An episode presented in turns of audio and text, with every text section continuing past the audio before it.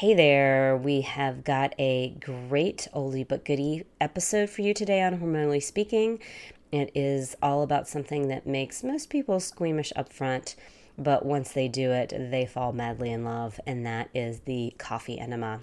So a lot of people think this is more for your gut, and while it can be helpful, you know, in if you're, say, like really backed up and things aren't working, or you're doing any kind of eradicating, coffee enemas definitely are very helpful um, in most cases, not all across the board, but um, really a lot of what using coffee enemas are for is to upregulate your liver function, which is hugely helpful for hormonal health, among other things.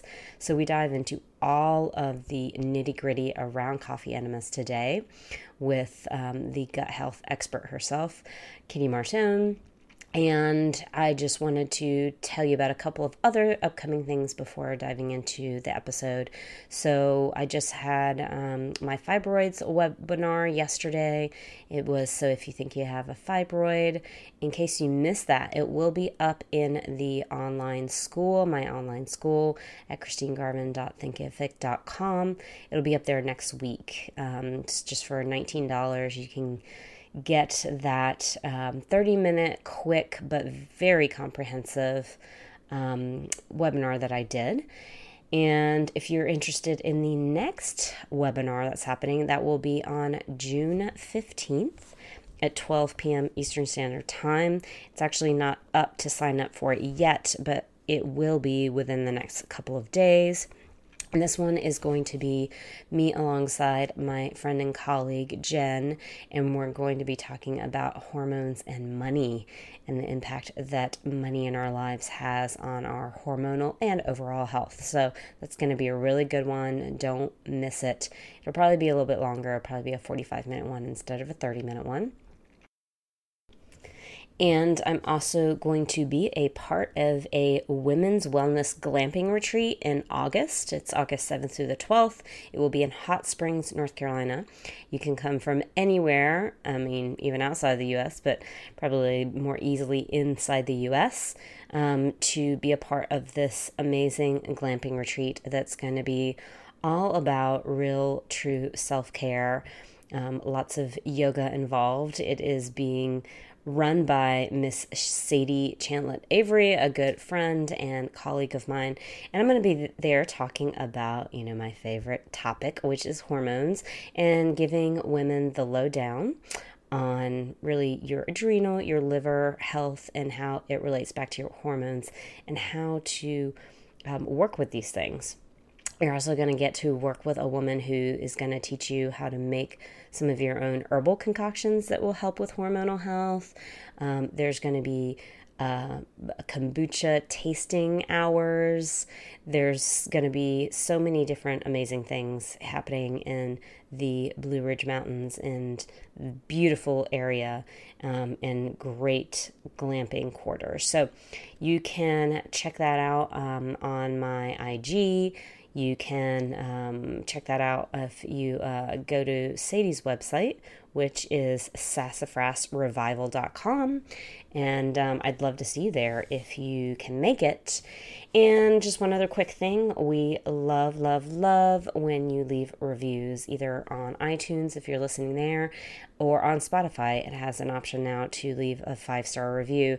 And this really helps us to, you know, get this podcasts out there to more people. As you know, there's a gazillion podcasts there these days, out there these days. And so, you know, we just really love anytime somebody leaves us a review so that we can have more people listening to this. And really, my goal is to empower you guys. You know that. Get empowered around your own health, get empowered around your hormones so that you don't have to rely on people that maybe don't know as much about hormones trying to treat you. So anyways, that is it for today. We're going to dive in here with Kitty, and I will see you next week. Hey there, and welcome to Hormonally Speaking. I'm your host, Christine Garvin, a functional health coach. And each week I talk with an incredible guest expert on all things women's hormones. We're here to empower you to take back control of your body, your health, and your well-being, and and to learn about the latest in research and solutions when it comes to getting your hormones happy. No part of this podcast should be construed as medical advice, and we always recommend working with a professional practitioner to figure out what's best for your body. Now let's dive in with today's guest. Hey everybody, and welcome to Hormonally Speaking. I am your host, Christine Garvin, and I'm here with one of my favorites, Miss Kitty Martone. Howdy. Welcome. Thank you. So if anybody's listened to this for a little while, you already know Kitty. Um, we had a great conversation during the Hormone Summit on all things bioidentical progesterone and more. So if you haven't heard that episode, go back and listen to it. I think it was September of last year. Um, so I invited Kitty to come back and, and chat with us today, not only because um, she's one of my favorite people and it's so fun for us to talk, um, but this thing about coffee enemas has been coming up a lot recently. And um, I think there are a lot of people that are scared about it when they first learn about it. And just as a side note, I have to say, like, um, you know, I'm doing this program right now on, on, um, hormones and adrenals and, um, you know, and working with those, and then did a G I program in the fall. And I was very happy that they actually teach that coffee enemas are a good support when you are, you know, do, doing any kind of detoxification of your body. Mm-hmm. And it, it really is much more legit, I think, than a lot of people realize.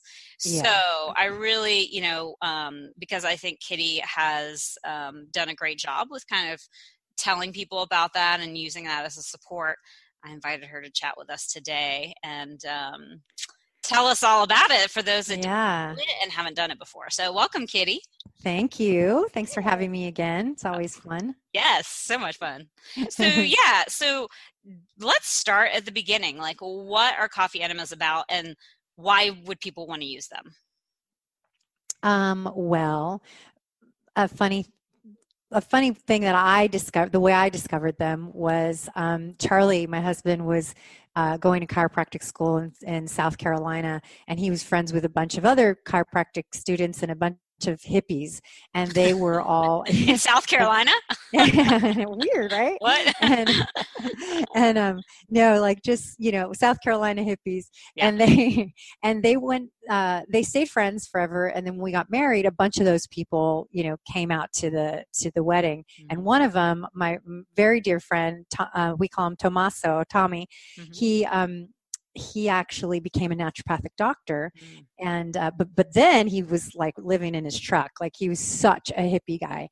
And, uh, after we got married, he said, like literally at the wedding, he says to Charlie and I, "Hey, you guys don't mind if I stick around and stay in your place, do you?" And we were living in our office at the time. We had this amazing place on, on Main Street in Santa Monica across from Yoga Works, this huge live workspace. Mm-hmm. We're like, uh, y- sure.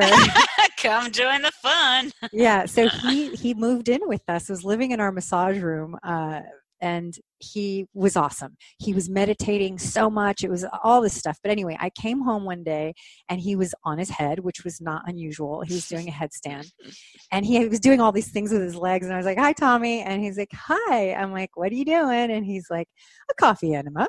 And I was like, "What?" Wait, he was doing a handstand while he was doing a coffee enema? Head, a headstand. headstand. Yeah. He was in a wow. headstand.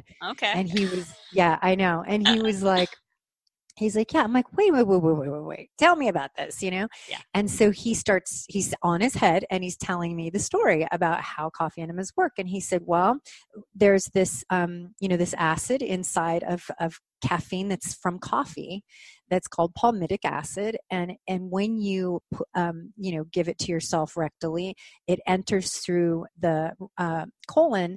And it goes up through the portal system in the veins in the colon, and that that takes that palmitic acid up into the liver. And this there's this biochemical, he's still on his head at this time, and this biochemical reaction happens in the liver, and your liver, it encourages the liver to produce glutathione. And this massive production of glutathione then calls in the liver to produce more bile.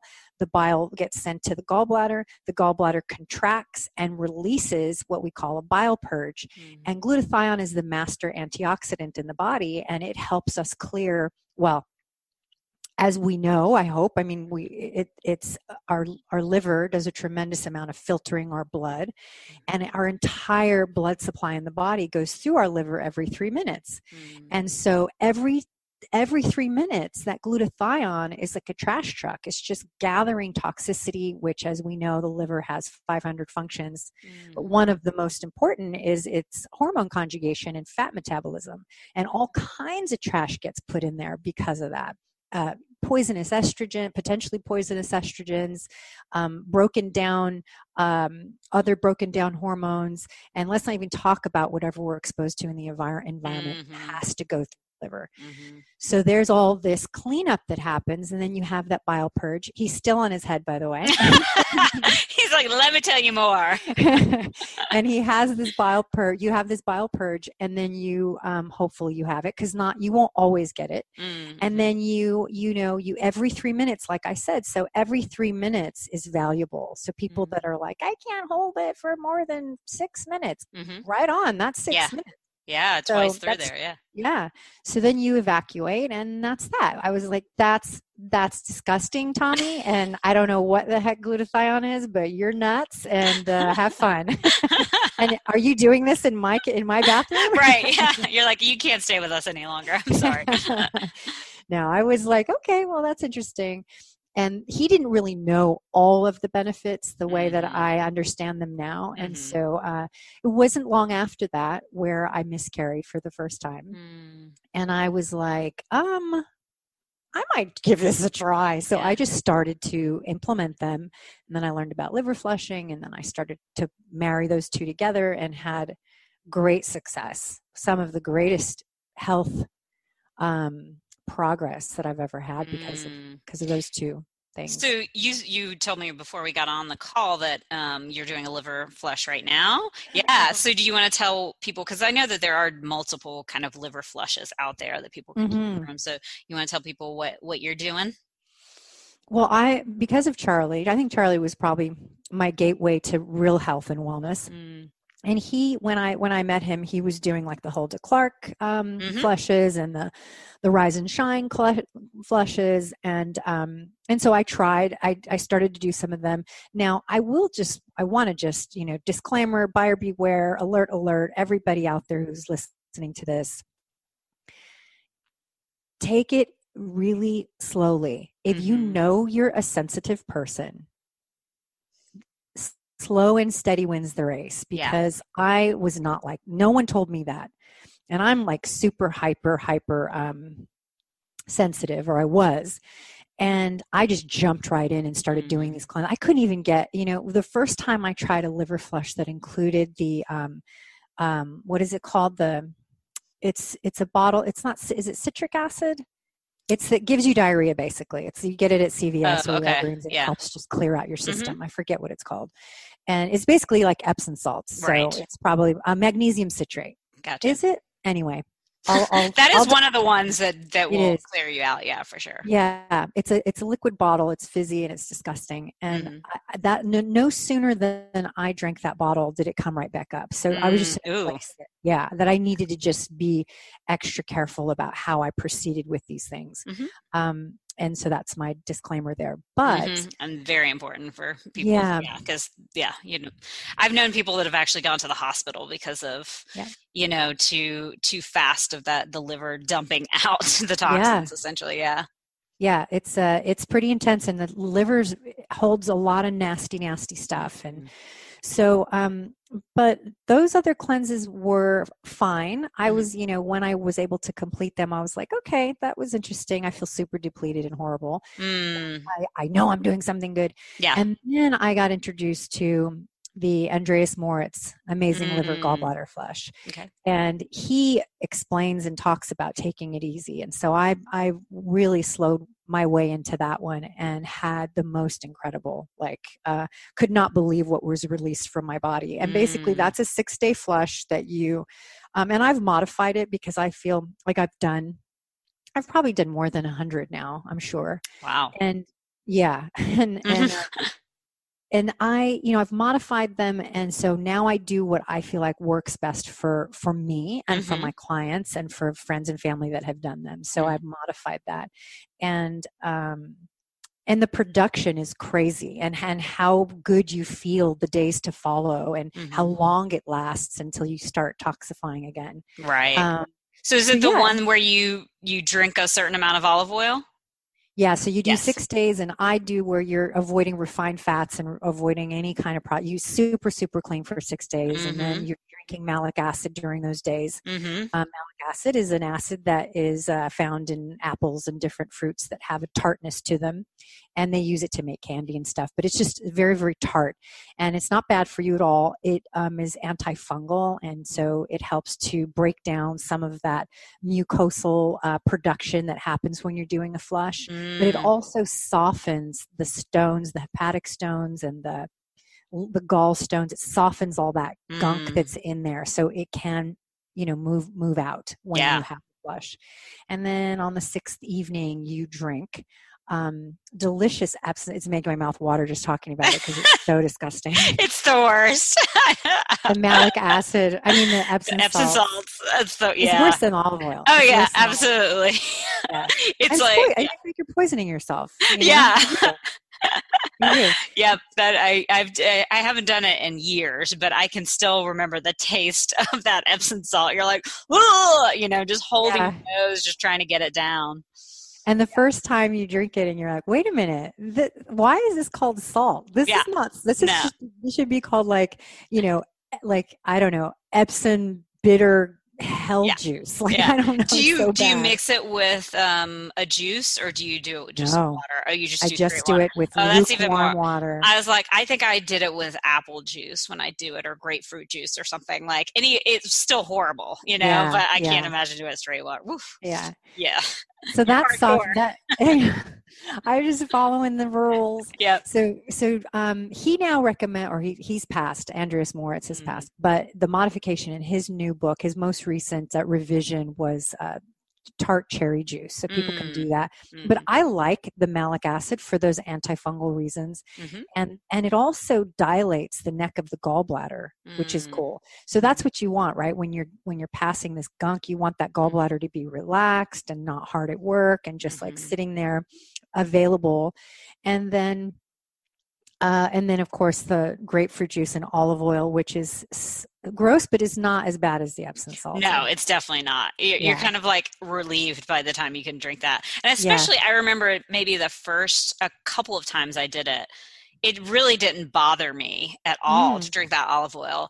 But then later, I think just kind of like the the memory, the memory. that like kicks in, and so you're like, oh God, here we go. It does put a little bit of a of a taint on your uh, olive oil experience after that. It's when true. You have a salad or whatever. Yeah, but you're like, I, I'm gonna stay away from that for a little while. Yeah, yeah. But I um I. as long as I don't breathe through my nose and I don't smell it. Mm-hmm. So it's just the grapefruit juice is sweet. So when you're drinking the grape at that point, you're just mm-hmm. like, oh, so hungry. Mm-hmm. And you drink it. The all I kind of taste is the grapefruit juice, as long mm-hmm. as I don't breathe through my nose. And then, um, but the first few times, I'm, I know I'm making this super, super appealing to everyone who's listening. But after that, like for easily the first seven or eight flushes, I got to mm-hmm. be honest, I got really sick the night I drank the juice. Mm-hmm. And the problem is that um, what I've learned is that when you have a really congested liver like that, and your liver's at rest for six days, you know, it's not doing a ton of fat metabolizing, mm-hmm. you drink that four, four ounces of olive oil, and you're, it kind of spasms the liver. Mm-hmm.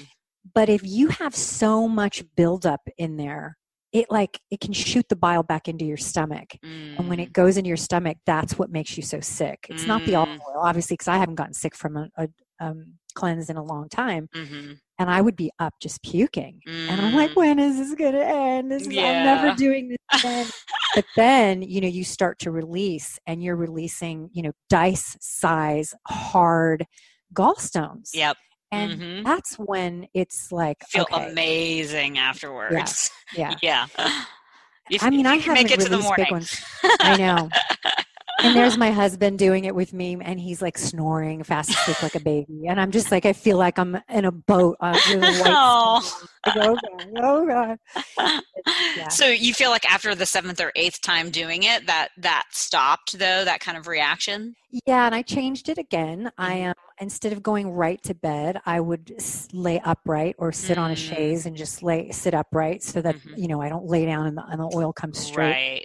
And um, I use this, you know, those, um, I don't know. I have one, it's called a Phoenix. It's the thumpers. It's the, the muscle thumpers where it's oh, the okay. massagers that are really high, high, high vibration. And you mm-hmm. put them on your, you see them all over the internet now. We got one called a Phoenix, and mm-hmm. I put that right on my gallbladder point, my liver mm. point. And I just would thump that thing away. And um, so I've changed a bunch of stuff now. And I think that I don't have as much congestion, thank yeah. God, after that many flushes. Yeah, right. I haven't passed huge stones in years. And I just, um, it just, you know, what does come out is, are you, do you have a disclaimer on this as a T M I? Uh, I'm like, I should put that definitely all over yeah. this podcast because yeah, we always get into good stuff like this. Yeah. And everyone will listen because they'll yeah. be like, oh, I have to. Yeah. So it's a like sludge, you know, like mm. there's just this like tremendous amount of like heavy sludge that comes out, and you're sitting there going, is this been in me? Right. Like this is, I'm walking around sitting, with yeah. this garbage inside of me. Yeah. And so foul, you know, just like right. unbelievable. So and you're just like all the toxins that are in that, right? Yeah. All the estrogen, whatever, all the yeah. stuff. I yeah. mean, I've had, I've, you know, my husband and I always laugh because it's always something different and weird. You know, I've smelled chemicals. I've mm. smelled chemical, chemical smells that almost smell like nail varnish, like that powerful. Wow. Like you walk into a nail salon type of potent, wow. hits you in the face. Yeah. Charlie's had, he's passed, um, He he did a parasite cleanse, mm-hmm. um, uh, which I don't always recommend, but he he he was under the care of my mentor, and my mentor put him on this cleanse, and he mm-hmm. did this cleanse, and he passed all these dead liver liver flukes. I've I've heard about that happening. Yeah, I've never I mean, had that we, personally, but yeah, yeah, we actually had to, you know, remove them from the toilet just so we could take pictures on a paper towel. Of these I always it wonder was, when people take pictures because I remember. Were you ever? Did you ever get on CureZone? Back in the day? No. Okay. No. So it was a, you know, kind of the early before people were on Facebook and, and in groups and stuff.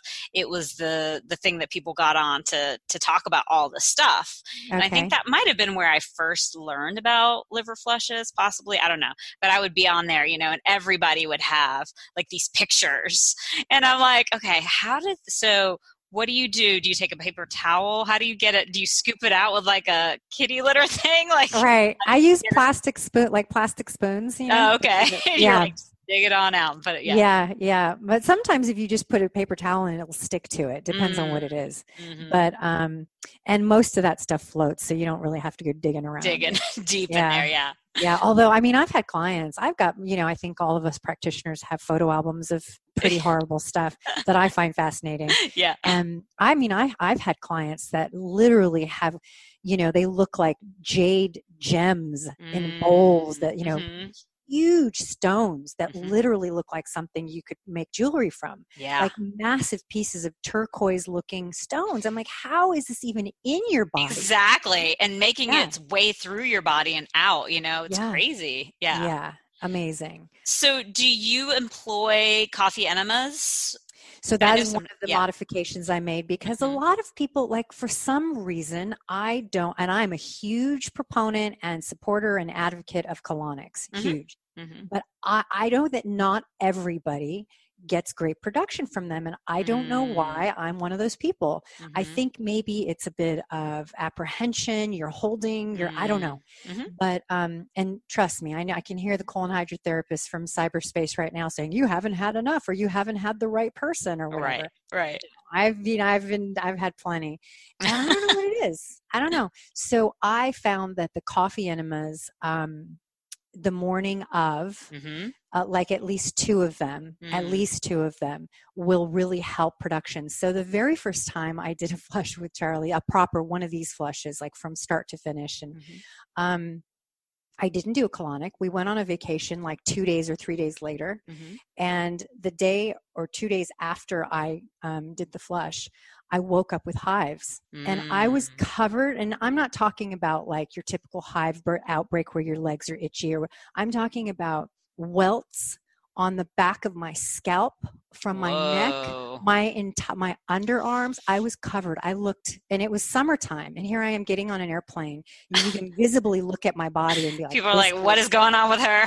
Yeah, exactly. And, and I realized, you know, that I hadn't, that, so, you know, I was already, I was having gut issues to begin with, which is mm-hmm. why I even, you know, was having any problems with my my health in general, was beginning with my gut. Mm-hmm. And my gut was not moving. Mm-hmm. And my, my bowels weren't moving. I wasn't evacuating properly to mm-hmm. begin with. So sluggish bowels. Mm-hmm. And then I did this flush. It mm-hmm. dumped right into bowels, which were not moving. So mm-hmm. I recycled all these toxins, and my liver went, wait, I just yeah. got rid of all that. Yeah, stuff. yeah. They're like, it's back. It's back. And it just went, Ugh, and it pushed uh, it to, you know, to the skin. to the surface of my skin. Yeah. And um, it took a good week and a half. I mean, I was just in the ocean constantly, just trying to, like, we went to Hawaii, and I was just, I didn't want to get out of the ocean because it's the only mm-hmm. thing that felt better.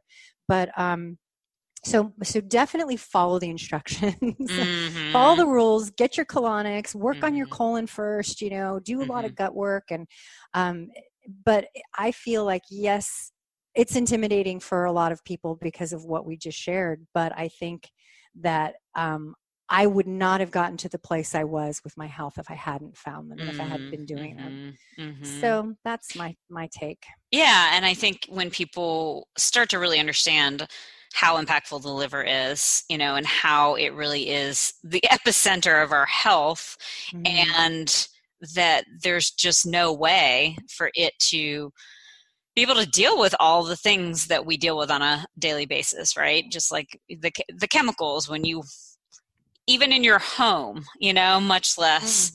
every other place that you walk out to, the things that we eat, et cetera, et cetera, you know, the many levels of it. It's like our livers are working so hard, but they need some support too, right? And yeah. I think there are definitely ranges of it. You know, I know that um, some people will do the the the type where you, you, I think you just do like a tablespoon of olive oil with garlic and maybe lemon for five or six days in a row. Oh yeah. You know, that's mm-hmm. a, that's a, uh, maybe a more gentle place to start for some people. Mm-hmm. Um, but really I, I agree. I mean, it was, I did a, a bunch of those in my twenties and thirties. Um, and I definitely want to do it again. It's like getting my body back to a place where it feels safe to kind of do an, you know, intense thing. But, um, I will say that I did coffee enemas the day of and the day after, probably just like the last few times that I had done a liver flush, and it was mm-hmm. a huge difference. Yeah. So I definitely highly recommend that people do that, you know, yeah. So I think they don't, it's not always tops of the list for people to think about yeah. that aspect of it. I mean, it's a two part thing. You're getting the, the peristalsis moving, which mm-hmm. is probably the most important part about that mm-hmm. process of, you know, and if you don't, if you have a sensitivity to caffeine or you're afraid of the ca- the coffee enema, you mm-hmm. can also do water enemas. Mm-hmm. But the reason for with the with the liver flush, but the reason for doing the coffee is it's just encouraging that purge. You know, you're mm-hmm. you're aiding the liver and the gallbladder in that process that it's already underway, um, and so you're just helping with that coffee enema. Mm-hmm. And I I really encourage the S A. Wilson's coffee because um, it does have more palmitic acid, mm-hmm. and also it's. It's a lighter color. So when you do, if you use dark coffee and you, you know, you evacuate, you can't really see anything that's in the toilet because it's mm. dark, and you want to look, you want to right. see. You, you definitely want to see what's in you there. Do, you do. And, and not, and not just for the pure fascination of it, but also because it's important, you know, there's, yeah. there's like suds that can form that look almost looks like soap coming out. And mm. those are like uh, microscopic cholesterol shards, mm-hmm. you know, there's, you're dumping cholesterol, you're, mm-hmm. you're dumping seeds, little things that look like seeds. You could be mm. dumping, you know, parasitic things. You could be dumping gallstones. You could be dumping imp- impacted fecal matter, which looks very different from, you know, regular mm-hmm. fecal matter. But by that time, you don't have any fecal matter in the body that's from the food you ate because you fasted and you've done this, all this um, Epsom salt. Mm-hmm. So, so what's coming out is usually impacted, and that's, that's like, you need to know, you need to mm-hmm. see what's going on in your bowels so that you can keep doing them. Mm-hmm. I have a, I have a client who is more committed than I will ever be. She's got the commitment and the passion of ten people. And she, um, and I, I've seen it. I've seen it with my own eyes. She sends, she's in Detroit. She sends me her um, lab results and everything. She's been doing these. She's been a client for like ten years. She has done probably, I don't know, thousands of liver flushes. She wow. tries to do one a month for her whole life. That is committed. It's committed. Wow. And she has, yeah. And she also lives on the Body Ecology Diet. That's mm. her life, because mm-hmm. she was severely ill and she lost her husband, who was also my client, mm. of, of a specific type of cancer. And she was really scared. Mm-hmm. And she's like, I don't want to go that way, you know? Mm-hmm. And so she, um, but the most, the reason I'm telling this story is because one of the things that, that neither of us expected was that um, she no longer wears glasses. And Whoa. she had really poor eyesight, and she came to wow. me with her, yeah, she came to me with her um, vision tests and everything. And she's got twenty twenty vision, and she's probably sixty-one now. It's, it's so funny. I just, that reminds me, you know, I went to get, I had to get, um, I'd already had my glasses redone, but I needed um prescription for my contacts to, to get new contacts. 'Cause unfortunately I had a friend that worked at, um, an eye place where I was getting free contacts for about four years, which was Ooh. amazing. I know. And then she left. I was like, ah, oh, now I got to buy them again. Oh, so I yeah. went and, you know, did the, the whole, um, um, checking of my eyes and checking of the eye pressure. That's, you know, a part of most of the time when you go. And, um, I had a higher eye pressure when I was young. And so that's something that I've kind of always paid attention to.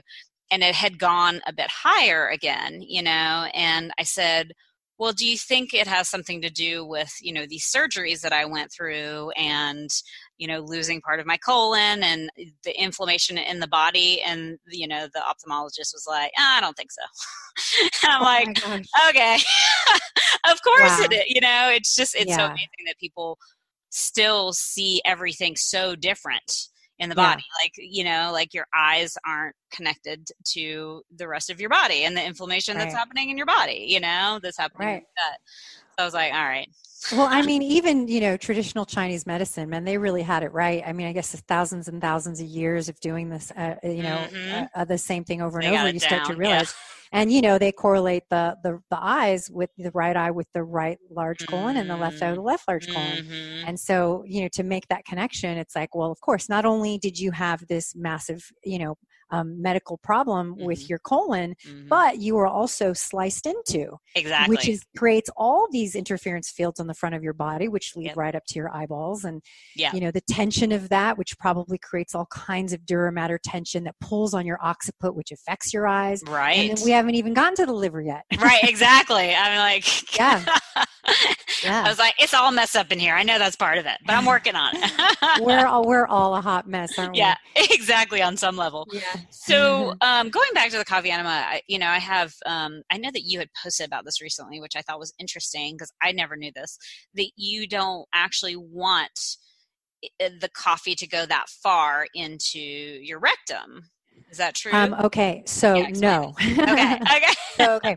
I was, I was uh, misinformed, and I should find that post and fix it. Okay. So um, I was told, I, I think it might have even been by this same person. And I think his information has changed because so much more research in an anecdotal way has been done since.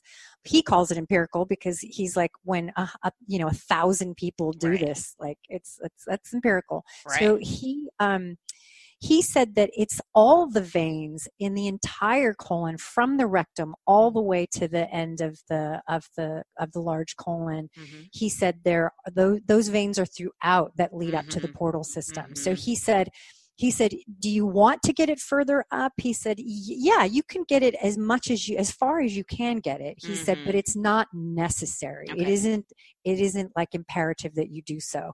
And um, so I just interviewed him the other day, and um, so that podcast is coming up, and it's all about liver cleansing. So that's so interesting. When you messaged me about doing this, I was like, yeah, it's definitely It's definitely out here, like mm-hmm. being everyone's picking at this information, and I mm-hmm. think it's great. Mm-hmm. So I created this little guidebook that I'm going to be, um, it's going to be available on my website, hopefully in the next week. And it's just a, a liver gallbladder, um, liver gallbladder detox guide. And it's mm-hmm. like, I haven't decided, maybe like thirty-two bucks or something. It's mm-hmm. not, you know, it's just a super easy accessible. It's got my video in there. It has my, um, the P D Fs for the coffee enema, the P D F for the liver, fl- my modified liver flush, and then the juicing that I like to do to support the liver flush, um, all the time. And mm-hmm. then some supplement recommendations. Nice. Uh, so yeah. And so he was saying, um, you know, that it didn't have to go all the way up. He was saying uh, that it doesn't get absorbed the way caffeine does. Now, I'd like to take him to task on that because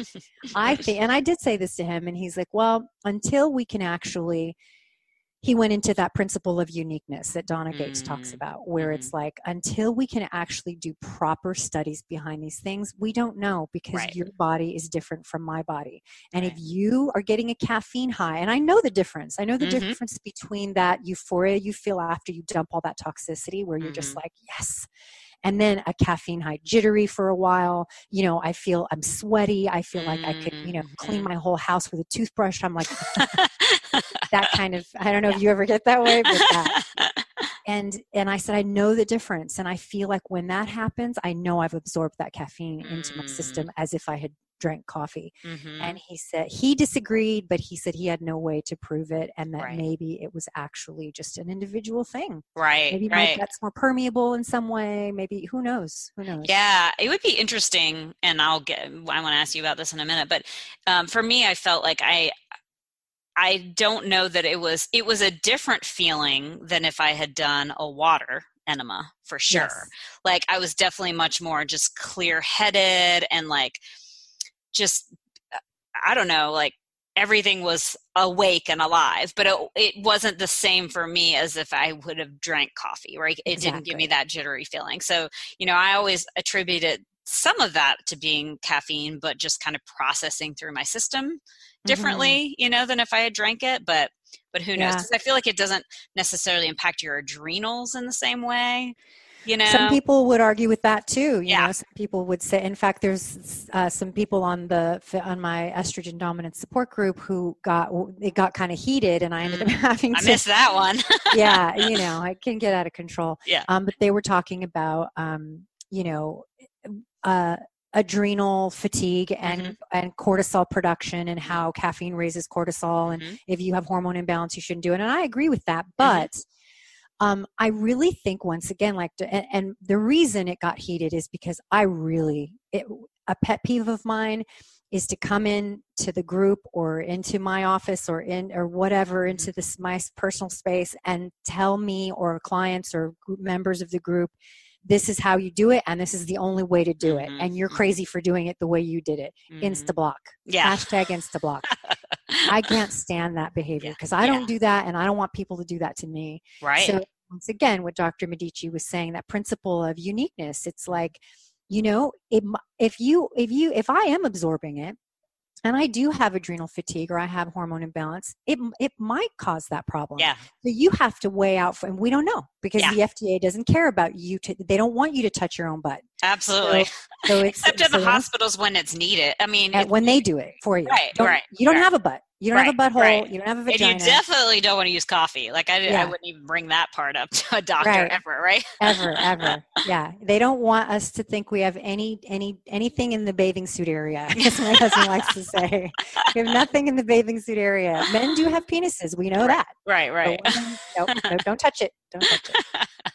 So, um, you know, if you do have uh, a reaction, so this is my theory. If you're sensitive, you're scared, instead of doing the three tablespoons, do one tablespoon mm-hmm. and dilute it with that quart of water and take baby steps.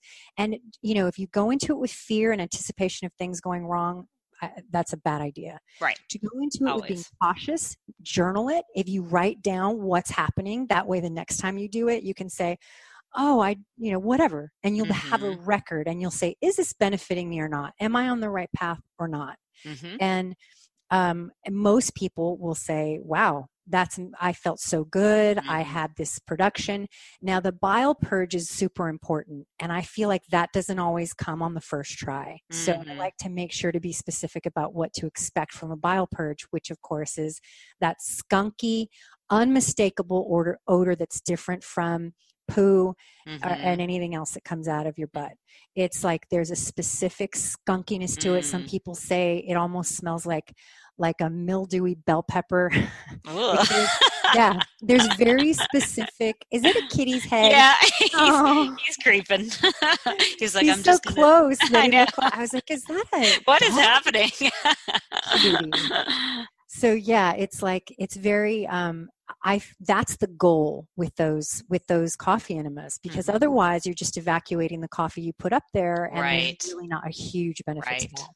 And I don't know how to encourage that, except right. yeah. Except so okay, so here's my question, because you know I've um, desperately wanted to do them again, but I have been very nervous too because of losing the ileocecal valve, you know, and not only that, but you know, if I still had the majority of my colon, then I would worry less. But because almost half of my colon is gone, you know, I'm worried about it going up too far in the colon and basically mm-hmm. going into my, my small intestine because of not having that ileocecal valve to protect it.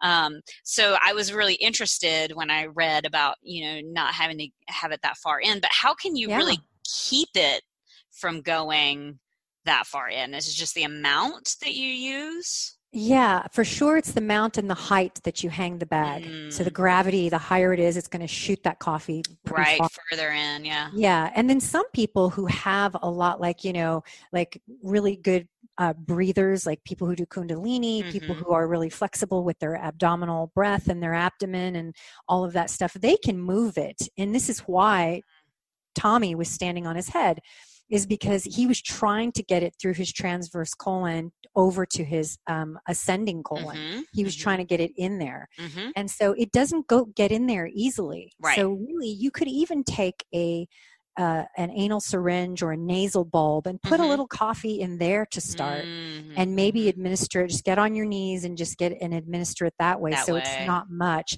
And then don't lay down. Just, I mean, it's harder because, you know, when you don't yeah. lay down, you want to, it's like, like you want to just go. Yeah. yeah. Yeah. And just don't move around a lot and keep it so that it, it doesn't, it has no desire to go with gravity. Right. Take it the up. Gravity. Yeah. That's yeah. a good idea. Cause I was like, you know, I, I did it the way that I did it before was that traditional way of hanging it up.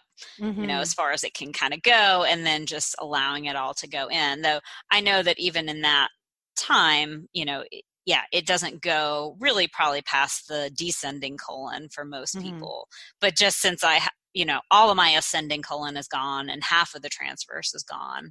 Wow. Um, and yeah. so that's, you know, and just the way that it's kind of shaped now, it's just like it kind of goes up and over into my small intestine. So that's what, what's made me nervous, you know, and just yeah. like any inflammation that's, uh, you know, still happening in there. But it's like, particularly with the work that I've done to heal my gut and knowing, you know, my liver was so overloaded with the anesthesia, the multiple rounds of anesthesia, the pain meds, you know, yeah. I mean, the antibiotics, it's like, I would love to use it, you know, but it's, it's that I don't want to obviously mess with my, my intestines in any kind of way. That's right. Going to be bad. I mean, if you were my client, I mm-hmm. would, I would not, uh, I would not want you to do it, mm-hmm. but because uh, uh, honestly, if I'm being honest, because mm-hmm. of liability and mm-hmm. because, you know, um, I don't know the outcome. Mm-hmm. If it were right. my body, I would do it. Yeah. I would be like, I gotta, I just gotta try because yeah. I know how it could benefit me.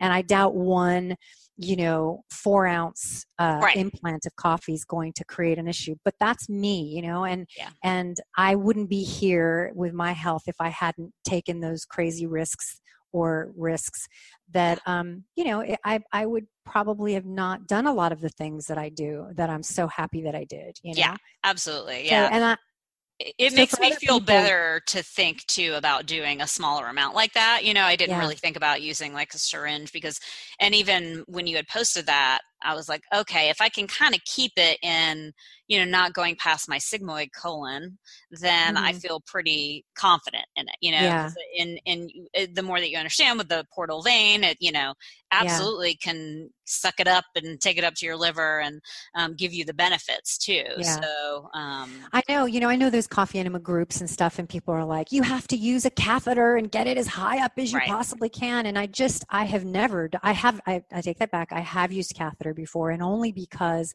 my enema kits that somebody sent me as a gift, because that's the kind of stuff I get as an influencer.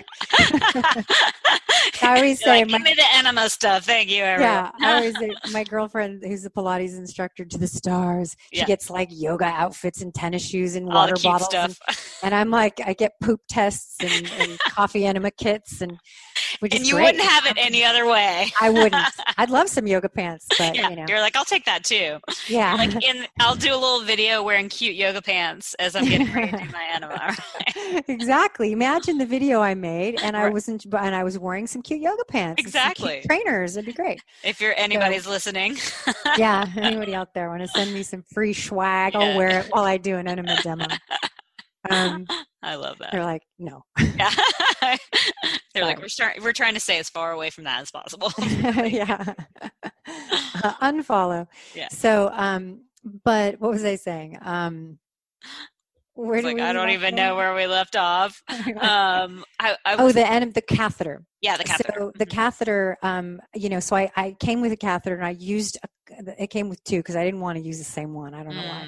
Mm. And so I used them, and I didn't have any different of an experience. Mm. And I and I, I probably get a bile purge when I do coffee enemas about sixty to seventy percent of the time. Okay. And I usually will do them between um, nine and ten a.m. or two and three p.m. Mm-hmm. Because during those times is a lot of bile production is going on. Mm-hmm. And so I, and then I do a lot because I feel like the pressure somehow, maybe all of the pressure, it's almost like if you, you know, if you like fill up a balloon or not, I don't know. It, it's like, If if there's enough volume in the colon, I feel like that pressure will force it into the veins. This is me making this up. Mm-hmm. It'll force more of the palmitic acid up mm-hmm. into the portal system mm-hmm. is my like guess. Mm-hmm. And because for some reason, when I am able to do up to two quarts of the mm-hmm. water, I always, and I'm relaxed and I don't have anywhere to go after mm-hmm. and there's no pressure. I um, always get a bile purge, and mm-hmm. that's me. You know, mm-hmm. Charlie, he has to do tiny amount. If he does too much, he can't hold it. He gets, mm. you know, gas pains. And so everybody has to find their unique, their, yeah. you know, yeah. Yeah. Unique amount. Mm-hmm. So, uh, you know, this is something that came up earlier that I just thought about again. So what if people don't have a gallbladder? How, you know, does that impact them in terms of, of doing this kind of stuff? And, and well, um, purge? yeah. I think, you know, in my personal and professional opinion, I think those are the people that need them more than mm-hmm. anybody mm-hmm. because, you know, they're having a backup mm-hmm. of this toxic buildup because they don't have a gallbladder that's going to help them. So the, the, the liver will just spit out bile randomly. Right. right. Kind of consistently into the, yeah, yeah. yeah. And, and so, into the small intestine. And then you'll sit down and you'll eat um, a fatty meal, and the liver's like, it doesn't spit it out because it's, that's not its job to mm-hmm. spit it out when you eat that fatty meal. Mm-hmm. So now what happens, that fat doesn't get fully broken down when it should. Mm-hmm. And then it backs up into the body, into the liver, weight gain, fatty liver. Um, so I think that the, the gallbladder is uh, way more important than, than, doctors who take them out lead you to think, oh, or maybe, absolutely. or maybe they just don't know. And, yeah. I think um, that's probably more of it, you know, yeah, which is worrisome. Mm-hmm. And, um, yeah, I remember my mom went in and she's, they're like, you're having a gallbladder attack and we're going to take your gallbladder out. Uh, it wasn't an emergency surgery, but they made an appointment for her to come back. Mm-hmm. And, um, and they're like, yeah, it's fine. You know, it's a day surgery. It's, it won't be here that long. It's like, and the doctor said, it's like a haircut. Oh, no. This vital organ that we're going to take out yeah. is like it, a haircut. Like a yep. haircut. Yep. And um, and that that's what I I think it was a woman, and that's what she does all day. Yeah. That's all she does. She she visits. Because to her, her, it's like a haircut. Yeah, exactly. And um and then you know she oh, don't worry. They don't even they don't even encourage you to. Get this though, it never really was a gallbladder attack. Mm-hmm. She was having an H. pylori mm-hmm. um, flare up. Mm-hmm. That's what it ended up being, because mm-hmm. she had it again not that long long after the gallbladder. And then she removal. found out it was H. pylori. And then she went, oh my gosh, how can this be? I don't have a gallbladder. Like, oh, you have H. pylori. She's like, this is exactly what I ha- felt the, with the gallbladder attack. So she deduced that she probably wasn't even having a gallbladder attack. Oh, that's, that's that is, and I feel like that happens more than you you know people would think. Like that, it's oh, yeah. they just that if it's in that area. A pain in that area, they're like, oh, it's your gallbladder. Let's take it out, you know? Yeah, yeah. So when you do the coffee enema and the, the purge kind of happens, is that more intense for people then that don't have a gallbladder? Because I haven't it's like, heard. Okay, yeah. Go ahead. I haven't heard all the, all the people, and there's a lot of them that mm-hmm. have that don't have gallbladders that do coffee enemas and liver flushes. Mm-hmm. Um, they have not reported anything different to me at all. Okay. At all. That's good. They don't get the, as many as of the large stones mm. as um, people with gallbladders get, but they get a lot of the tiny little ones that I always say look like the nerd candies. You know, nerds. yeah, yeah, yeah. Nerds. I love yeah, nerds. There's like a bunch they of were my like, jam pea, back in the day. yeah, they look like a bunch of little pea, pea, uh, light green pea colored. Um, Pea is in the vegetable, mm-hmm. um, uh, nerd candies floating in the toilet, right? Mm. And and you can get, like, you can get thousands of them. Mm-hmm. So, like, you'll evacuate and you'll look, and it'll look like um, one mass of something, like maybe like a, like you poured a cup of, I don't know, mashed potatoes in the toilet. And mm-hmm. then if you look closer, they're tiny, tiny little hepatic stones that have been clogging up the biliary veins and the liver and the liver um, ducts of the of the liver. Isn't that I mean, crazy that our body can still work at all, yeah. right? Yeah. That our liver and our gallbladders can work at all when all of that stuff is in there. Yeah. And then the, I like the naysayers when they're like, it's just soapstones that the, right. from drinking the olive oil. Right. Like, I drink four ounces of olive oil and I've just gone to the toilet twenty-five times. Yeah. A lot more than four ounces. Of yeah. Thank you very much, my friend. Thank you very much. And then, you know, then you keep doing them and then you don't pass any stones. So tell right. me what happens there, right? Right. Exactly. Anyway, we're not talking to them anyway. Yeah. Yeah. Yeah. Just um, in case they were listening, which they yeah. probably won't be anyway. So, yeah. So I think that people without a gallbladder, they don't need to do anything special because of that, mm-hmm. as far as the flushes and cleanses are concerned. Um, use the same precautions, you know, and, uh, and I think, you know, uh, Andreas Moritz used to recommend once a month for a year, and then like three times a year after, six mm-hmm. times a year after that, three times a year after that, and then go back to once a, a month for a year, oh, and then, okay. and just keep doing that pattern. I, I couldn't do that right away. I had to yeah. do one and take a couple months off because yeah. I was so sensitive. Now I probably should get on it and just do them once a month, especially if they're going to be as easy as the one I did last mm, month. Mm-hmm. And you would do that like six day prep every time? Yeah. I mean, yeah. it's not that hard really. Um, you can get malic acid in capsules now. Mm-hmm. Um, so you can take, you know, six to twelve of those a day, and then just don't eat anything fried or processed, and mm-hmm. no refined oils. And, you know, you can still have fat, but you just don't have that bad fat, you know, mm-hmm. or the refined oils that congest the liver also. Gotcha. Yeah. And that's all in my guide that's coming out too. So if anyone wants to get a little bit of help with that, it's going to be on healthy gut girl dot com. Nice. Just go like online programs. It'll be there somewhere. I haven't nice. put it out yet. It's coming. Well, yeah. Hopefully, yeah, this will, this episode will be out, you know, next week. So it'll be good oh, time. Good. Yeah. People can check it out. Um, so one other question about um, using the coffee enemas. If you're not doing the liver flushes, how often do you recommend people do that? And, you know, is it something particularly if you're having hormone imbalance issues that you, mm-hmm. you recommend for people? I'm glad you brought this up because so many people fall. I mean, like I would say eighty-five percent of the people that try them love them and mm-hmm. continue to make them a part of their life is in people who are like, I just don't have time and my kids and da, da, and then they do it and they're like, oh, I make time now. Yeah. yeah. Um, better than my cup of coffee in the morning. yeah, yeah. But I say start with, if you're brand new, start with two times a week for six weeks. Okay. And then take a break for six weeks and then do it again. But um, I go through phases where I won't do them for a few months mm-hmm. and then I'll do them, you know, like four times a week. Mm-hmm. And uh, so it just, it, it, it again, with the what's unique to you and what works for you. you know, you might find that I'm, one thing I do not support, and people can do what they want, mm-hmm. but I do not support using them as a mode to go to the bathroom, right? Because they're constipated, right? And I don't support, I don't endorse doing them every day just because yeah. you like them and because you can. Right. They're very depleting, right? That's every the thing. Day. People need to, rec- you know, realize you have to replenish your electrolytes afterwards. Yes. That's a yes. big thing. I don't think a lot of people even think about. Right. And also, um, there it's dehydrating. Well, mm-hmm. de- electrolytes uh, goes all hand in hand mm-hmm. with that. But, um, and that is, is detrimental to adrenal fatigue mm-hmm. and adrenal mm-hmm. issues. So that makes you wonder, are these women who are set on the fact that they're so bad for your adrenals, is it because they were doing too many, if they mm-hmm. weren't replenishing? Mm-hmm. So um, any form of detox is depleting. Getting in a sauna is depleting. Mm-hmm. Getting in, you know, um, doing any kind of detoxification, detoxification is depleting. A colonic mm-hmm. is depleting.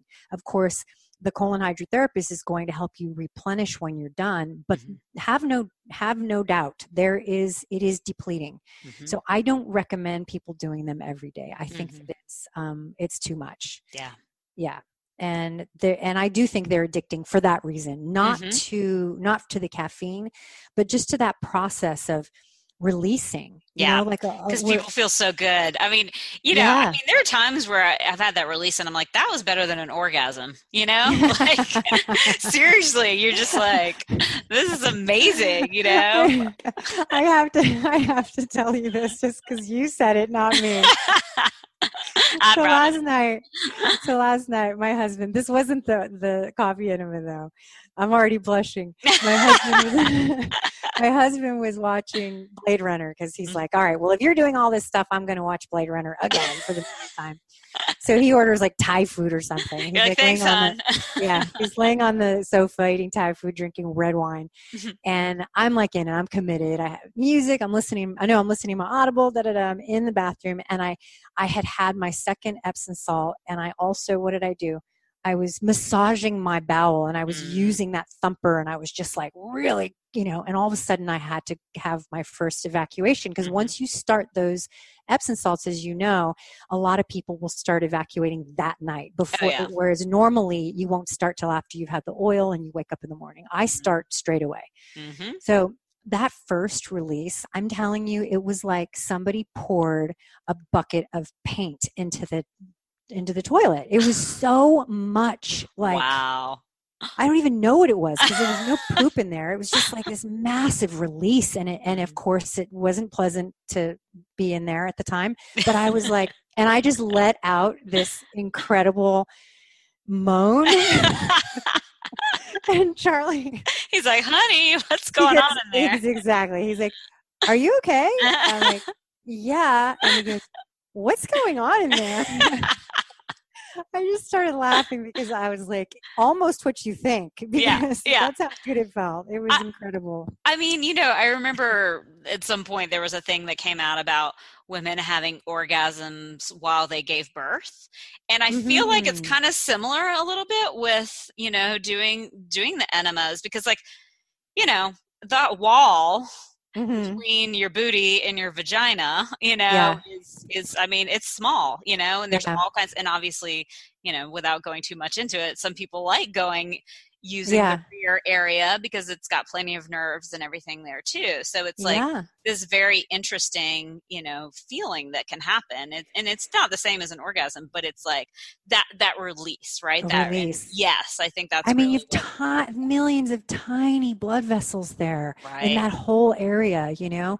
And, um, I'm, it's so funny that you say, say that because when I saw, I talk about Peter Evans some, once in a while, who was this energy worker, who's a bit of a psychic, uh, very, very fascinating guy. Mm-hmm. And I went to see him. Um, I've seen him uh, like a dozen times. And one time I went in and I said, I told him I was doing coffee enemas. Mm-hmm. And he said, I don't want you to do them anymore. I think you're doing too many. And at the time I wasn't actually. And And You're he like, said, uh, you're wrong. And I'm like, you don't know. You don't know. He's, he's, no, he said, um, I think that a lot, he goes, I hear this a lot is, of course, he's in Santa Monica. Of course, he hears a lot about women doing alternative stuff with themselves because mm-hmm. it's Santa Monica. He was like, he's like, no, he said, I think that, you know, women are having sex with themselves when they do these on, in an addictive way like that. It's a type mm-hmm. of stimulation for them. It may not even seem sexual to them right. at the time, but there is some quality to it that, like you said, I go, well, what's wrong with that? Yeah. Like, what's Please. wrong with that? He goes, well, you're purging, you know, bile is precious. And he sees it as a, a, a jewel of the body. Uh-huh. Yeah, like it's like a jewel. It's one of the jewels of the body. And he said, so you can't constantly deplete your body of that. It's not like you have this endless supply of bile to just dump into the toilet. He said, I can see its use, you know, but mm-hmm. I don't think it's something that people should do all the time. And I go, well, I don't know why you think I'm doing them all the time because I literally wasn't at the time. Right, right. But he did. Is he it said, my skin glowing so much yeah. because I'm having sex with myself by doing coffee yeah, and this? Is that all the time? he, and, you know, speaking of that, all the benefits, like the things that – besides that release and besides, you know, it's kind of like people that like to see zits being popped and stuff. Mm. It's like there's this gratification to see and to smell what is gross and coming out of you mm-hmm. and like, goodbye, flush it. It's mm-hmm. like, goodbye, you know? Mm-hmm. So there's that quality to it um, that can be addicting. But I think also when I started doing them consistently, I used to have these dry bumps all over oh, the backs yeah. of my arms and my thighs. Mm-hmm. And, uh, I've never had them again. Mm. I've, I had, and there's so many things that, um, that changed, you know, my skin used to get really, I'm a very, very dry skinned person. Mm-hmm. I wasn't having that issue. And I can tell when my liver's congested because I can start to see the crepiness in my, mm-hmm. yeah. And this is this function of the body not being able to produce or to donate the right kinds of fats to help moisturize you from mm-hmm. the inside out, mm-hmm. because why? It's dealing with all the crap that you've been eating, the bad right. fats. Right. Yeah. So Doctor Marshall used to say that when we, when we eat trans fats or fried foods or highly heated fats, any kind, even if it's just olive oil that you heated in a pan and mm-hmm. then you consume that, that it, um, it, uh, it, it congests the liver. And then when you need the healthy fats to help moisturize and nourish your skin, it can't access it. Mm. So it'll push, I don't know how true this is, but it sounds amazing. It pushes bad fat to the surface of the skin. So mm. when you are in the sun, it's like putting baby oil on your skin instead of putting, you know, something nourishing on the skin, right, more right. protective. And so it fries you. And so he has this theory that that's why people burn so much as they oh, age. Oh, interesting. Yeah, yeah. You can take a, a young child. I mean, when I was a kid, I never used to burn, mm-hmm. ever. I would be in the sun all day with a little bikini and my little bony body and never burn, ever. And now I'm sitting in the like, sun and I'll get my shoulders like fried. In a heartbeat, yeah. yeah. Interesting. And, mm-hmm. yeah, and I mean, the, the bad fats thing, I mean, we could go on and on about yeah. that, but, you know, people d- tend to even not even recognize, even when they're trying to pay attention to it, how much they're getting in because of if you eat out at all, you know, and yeah. I mean, cooking with olive oil and all, and all of those kinds of things. So yeah, any refined oil or even just putting it on your salad or whatever, but you've been, it's been stored above your stove or next mm-hmm. to your stove for six months or three months. Mm-hmm. And now you're pouring this oxidized fat onto your mm-hmm. salad or whatever. And, you know, not to go down this road because I know that's not what we're really talking about, but I'll bring it back to coffee enemas, which is that, you know, they did this study on, um, people who were having heart attacks, and they had vegetarians, they had omnivores, they had a whole group of people, and they were all the same age, and they discovered that it wasn't that you would think the vegetarians were having less heart attacks than it was people who were eating meat, but in actuality, across the board, everyone was having heart attacks the same. Well, why could that be? And then uh, this other researcher discovered, and his theory was that the common denominator amongst all of them was that they're all eating refined mm-hmm. oils. They're all mm-hmm. eating olive oil. They're all, mm-hmm. all the vegans, all the, um, everybody's mm-hmm. eating it. and that maybe this was the underlying factor. Mm. You know? I wonder if that's part of what um, helps the carnivores, you know, the those on the car- carnivore diet, because mm-hmm. they're not really getting, they're not getting any vegetable oils, right. you know, if they're doing it one hundred percent, right? So, yeah, yeah. Um, yeah, I mean, I'm so, that's all, yeah, we could go on and on about that. We I'm so fascinated about the carnivore diet, but bringing it back to the coffee enemas, so have you noticed a difference in terms of hormone stuff, you know, for, for women, if they're dealing with the estrogen dominance or, um, mm-hmm. you know, low progesterone or anything like that? Does, does yeah. how does coffee enemas relate to that? Right. Well, let me wrap that up with the oils. Okay. When you do coffee enemas, if you have a lot of bad fats that you consume, you can see it at the a film on the top of the toilet when you start to empty, especially when you use the uh, the lighter colored coffee, the S A, the coffee enema coffee, because um, you'll see fi- it'll, it's like you poured oil into the toilet. Mm, and so mm. you know it's in there. It's you know it's in yeah, there. Yeah. Yeah. So um, that's a good little tidbit for everybody. yeah, yeah, it's gross. A little biohack um, there. Uh huh. So I think that um, I feel like if I would have been about ten years earlier with all the information that I was given and mm-hmm. that I acquired, that I probably would have rectified my hormone imbalances much sooner. Mm. But because I was already well into you know, um, my thirties and, you know, my late thirties, when I started to discover all this stuff, I feel like I had all, so much damage had been done that the coffee enema was helping in many ways, but it mm-hmm. wasn't enough. And mm-hmm. the stuff that, that would have been really helpful, like progesterone therapy, mm-hmm. if that had started much earlier, mm-hmm. I think the combination of all the things I had done, I think I would have had a lot more success. And, mm-hmm. and success, by success, I mean I probably would have gotten pregnant and had a couple children maybe. Mm-hmm. But um, I think it was just a day late and a dollar short, as they say, mm-hmm. because it was just already so much damage had been done. So much imbalance had been created that by the time I started doing everything, I was just getting myself out of a hole. I was just mm-hmm. climbing out of the mm-hmm. hole of gut health and gut issues and everything. But I think it's a crucial component for women who um, have hormone imbalance, especially women who have issues with uh, um, toxic estrogens, recycling mm-hmm. them, mm-hmm. women who have issues with um, breast health, who have it in the family. If you do, if you take a Dutch test, a hormone Dutch test, and you see that you have a propensity to you know, push your estrogens down the sixteen O H and four O H pathways, mm-hmm. which are the potentially harmful estrogens. I mean, I would be doing coffee enemas frequently, mm-hmm. several times a month, if not a week, to manage that because mm-hmm. it is crucial. But I still think, just like progesterone, just like uh, prebiotics, they're just all parts, they're just tools in that puzzle to help us mm-hmm. achieve balance because mm-hmm. you You can't just be like, oh, I love coffee enemas and I hate that prebiotic, so I'm not taking it. And I'm not going to take a Dutch test because I can't afford it. I'm not, I'm just going to do coffee enemas and mm-hmm. carry on with my life. Mm-hmm. That's a dangerous position to take. Right, right. You have to be proactive in every way and have actionable plan of how you take care of yourself on a daily basis. Mm-hmm. It is a job. It is a job. That is for sure. Yes. When you yeah. have the kind of issues that you and I have had throughout mm-hmm. our lives, mm-hmm. it is not enough to just take some D I M, go to a right. regular gyno right. and think that you're going to be okay through your perimenopausal years and your, and your, and nowadays through your womanhood. Right. Good luck. Good yeah. luck. You yeah. have to have actionable choices that you can use with your diet, with your encouraging detoxification in the body, with your supplementation, with your stress management. It ha- you have to make time for it, or it will you will perish because of it. Mm-hmm. So. No, I mean, it's so true. And, you know, I wish, I mean, I know we both wish we could go back, but I, I like to make a fine point to particularly women kind of in their early thirties.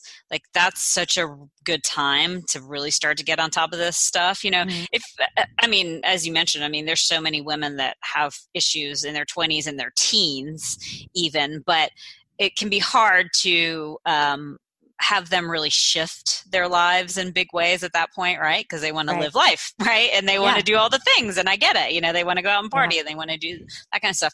But really, if you can kind of hop in in your early thirties and start to do a lot of this work, then you're really setting yourself up for a much smoother perimenopause and a mm-hmm. much smoother menopause, you know, yeah. and, and really starting to understand these deep levels. Like, and even I did, a, you know, work in my twenties on this stuff, but I didn't have all the components. Like you said, you know, mm-hmm. I kind of would fo- like I focused too much on detox without mm-hmm. really getting everything. Plus I was vegan for a while, and, you know, and that yeah, certainly didn't do me any favors. Right. You know? And um, so I was really kind of like depleting my body too much. So it's, mm-hmm. it's this understanding and, and really kind of, you know, a lot of this is seasonal too, right? Of when to kind of support your body to detox and when to build it back up, and, and how to do that and how to work yeah. all these components together. Well, I'm going to make a bold statement and say that I think it's, I don't, I think the thirties is too late mm. these days. Mm. I think that the amount of xenoestrogen exposure that we are exposed to mm. nowadays, I think it's the responsibility of our mothers, of, of the moms out there with girls, with babies and, and boys, um, who have to make this part of their puberty transition mm. and to start to educate them about these things, because I am seeing scary, scary stuff. You know, mm. I'm seeing, you know, um, nine-year-old girls having their period with double D bra size yeah. and yeah. boys and, and chil- children across the board, preteens and adolescents across the board with zero to no libido, no interest in sex, no interest in, who are apathetic, depressed. Mm-hmm. This stuff, I think thirties is is probably cutting it a little late. But mm-hmm. speaking to those women who are in their thirties, mm-hmm. absolutely, like mm-hmm. get on it now. Now, yes, yeah. take yeah. it from us, you know, yeah. before mm-hmm. you have, because I feel like it's that late thirties place, you know, as we know, when when progesterone starts to go down and estrogen starts to go a little crazy, and that is when the big stuff yeah. seems to creep out of, you know, nowhere, when yeah. in reality it's been all of those years leading up. So yeah yeah you're well into your job, you're yep. well, you know, you're trying to have a baby or you're trying to have a second baby, and you know, it's yeah that's when it gets really hairy. And yeah but yeah I I think both I think the children of today need to start learning how to take care of themselves, because your your H M O ain't going to do it. Absolutely. And, you know, we're we're not seeing any decline in chemicals in our environment anytime soon either, you know, so yeah. it's, we, yeah, I mean, the education around this stuff, and it's like, I mean, I feel like you and I learn every day even more things, right, that impact yeah. it. And we're go- oh, going yeah. to, because finally there's starting to be some studies around women when there haven't really been for so long, you know, yeah. and so we're going to learn more and more here. And yeah, I mean, we can. And the enemas, you know, I'm so glad you're talking about this specifically, because mm-hmm. I think enemas are, you know, they're nothing new. I was brought up on enemas, and oh, I think really? That, mm-hmm. Oh, that's and, cool. Uh, my mom was old school. I mean, mostly because she was just really poor when they were children. And that's one of the few things that you could do to alleviate constipation in a child. Mm. Certainly not take them to the doctor, but, you know, to actually try to alleviate these things. And you could actually go to a store and buy an enema kit, where now right. it's really hard to find them even. And right. now they sell, but they'll sell a fleet enema, which is just like the worst thing ever. Oh, I know. yeah. Yeah. Trust me. Yeah. That was what the doctors were trying to like push on me at different points. If I was going to do one, you know, I was like, no, no, that mineral oil, I'm not interested. Yeah. Oh my gosh. Yeah. Like how can that, I won't want to go there. Yeah. Yeah. yeah. Amazing. Amazing. Yeah. And they get mad at me for drinking four ounces of olive oil. Right. Right. I mean, come on. I so, was looking at Amazon though recently, and I, I have noticed there's a whole lot more of the silicone enemas on there now, yeah. um, silicone kits. And then, um, what do you, what do your, you know, what's your favorite in terms of doing either, uh, I know they're glass ones, there's the silicone mm. bags, and then, um, stainless steel. What do you think is kind of the best for people? I use, I, I use a stainless steel bucket mm-hmm. and um, a silicone hose. And okay. then I have just multiple applicators that I use, um, uh, you know, that I, I soak in alcohol, you know, mm-hmm. disinfect and um, sterilize. Mm-hmm. But um, the silicone hose, for obvious reasons, it doesn't, although over time it can um, collect, you know, you can see that it can get, um, I don't know, I don't think it's mold, but maybe it is, but you have to put water, uh, soapy water inside of it, and I soap my hands up in the shower, and then I literally squeeze it really, really hard to get mm. the tube down, to get like you're milking a like a goat. You know, you squeeze it. I mean, you're in the shower just going to down. Yeah, exactly. And um, what about um, so the, using like hydrogen peroxide going through it? I've, never, I've always used that, okay. and then I use the, and then I put, I'll put alcohol, but I don't always do that. I mm-hmm. just use soapy water to mm-hmm. clean it out, and then I hang the hose in the shower, and then wash the bucket out, stainless steel bucket. I used to use a bag because I just liked the convenience of hanging it anywhere where mm-hmm. the bucket is like, you know, so it's so bulky. And, right. um, but then I, um, I didn't realize how fast mold collects in the bag the and how dirty. Yeah. yeah. So the silicone bag, even, I even, you know, I've had a few silicone, I had a silicone bag sent to me as a gift, and, um, and it, and I mean, I was using it for about three months and I would clean it all the time. And then I, I can't remember, we like went out of town and I left it hanging in the shower, and I came back and I, I just happened to, you know, was one of those open top ones, mm-hmm. and there was mold in it mm-hmm. on the on the sides, and mm-hmm. I got rid of it right away because yeah. I was like, that's just not, you don't want any mold going into your body. No, absolutely not. Too, yeah. Yeah. It's just, so I prefer the stainless steel. Um, yeah, that's what I okay. use. Yeah. Well, that's good for, yeah. Cause I know that, you know, I think that they're really touting, I saw on Amazon, the silicone bags these days because of, you know, they're like B P A free and da, da, da, you know, and I'm like, yeah. no. And then I read something about the glass being, you know, a good option too, but. It makes yeah, sense, but yeah. I know me, that'll be broken. Yep. Absolutely. Fast. Absolutely. Well, okay. So yeah. you have this, this new book coming out, or um, is it, it's, it's not just really a little guide. A it's guide, like a program, a but it's a really okay. small guide, and okay. it's super easy, basic. Okay. There's not, you know, all my other programs are like courses. They're like right. these educational courses, right. and people are, hes- you know, hesitate to take that. This is yeah. just, you literally pr- print up three P D Fs. There's that demo video on there, nice. and that's it. Nice. And that'll get you through what you need. And it shows you where to buy everything and what my favorites are and everything, what you can do to support your liver and gallbladder function outside of the um, cleanse itself, mm-hmm. outside of enema. So you can just be drinking things and taking certain supplements that support it. Nice. Perfect. Yeah. So I'll put the link to your website in the notes so people can find it on there sometime yes. in the next couple Hel- of weeks. Yeah. Yeah. Yeah. yeah. It's healthy gut girl dot com. Click on the online programs, but the link that you'll, that I'll get to you will be directly to it. So. Okay, great. Yeah. So that's such an awesome thing to have, because I know, you know, you could spend days on Google trying to figure this thing out yourself. And so mm-hmm. to have all that in one place, that's going to be really yeah. helpful. People. So what I find it's really helpful too is like friends will say, um, oh, my friend was asking me about the flush that I did. Can you send it? And then I'm just like, no, just send them to the, uh, healthy gut girl dot com. Yep. That's it. Done. Yep. And that makes it so, and then Charlie too at the office, they're like, what cleanse should I do? Mm. And you can just say, here you go. Yep. And that, and it'll be, yeah, so simple. Well, thank you for putting that together for people. And yeah. yeah, and thank you for coming on and chatting with me again. I love, love, love our talks. I always learn so much from you. And um, yeah, I mean, thanks. To, for, for people to really understand the, um, you know, wide uh, array of things that we need to really do in order to take care of our health at this point, because unfortunately the reality is we are in a very toxic world, you know, and mm-hmm. we want to be, we want to be thriving in this life, right? We don't want to just be surviving. And yeah. these are, you know, really, I mean, as you mentioned, coffee enemas and enemas are ancient techniques, right? It's yeah. been around so, so long. And it's as long as we've had buttholes, they've right. had a- people have been putting stuff up them.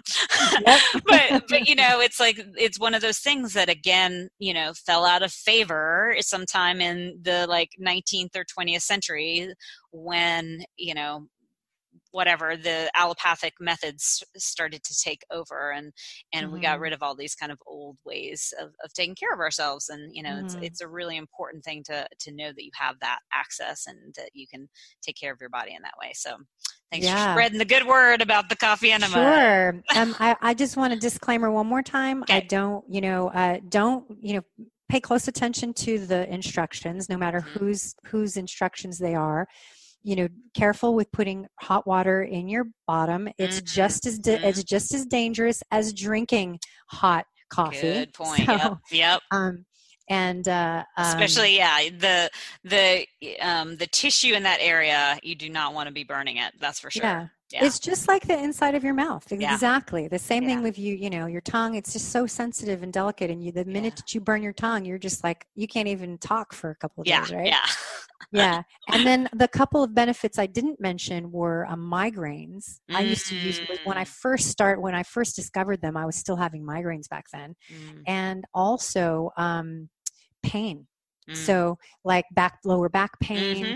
Um, headaches of not just migraines, but uh, all kinds of uh, types of pain. And that's originally why they even discovered the coffee enema, was mm-hmm. because they needed to, and they realized that it was helping with pain. I think that's actually probably why this was on my brain this week, because I had headaches on and off for two days and I don't have headaches very often, you know, and I was mm-hmm. like, oh, I want to do a coffee enema so bad, but you know, the nervousness. But I'm so glad we talked about this, because really it makes me feel much um, better to think about just using a small amount and, yeah. and seeing how that goes, you know, and, and I think that'll be good. So. Yeah. All right. Well, thank you thank again you. for being here today. And sure. I will see you guys next time.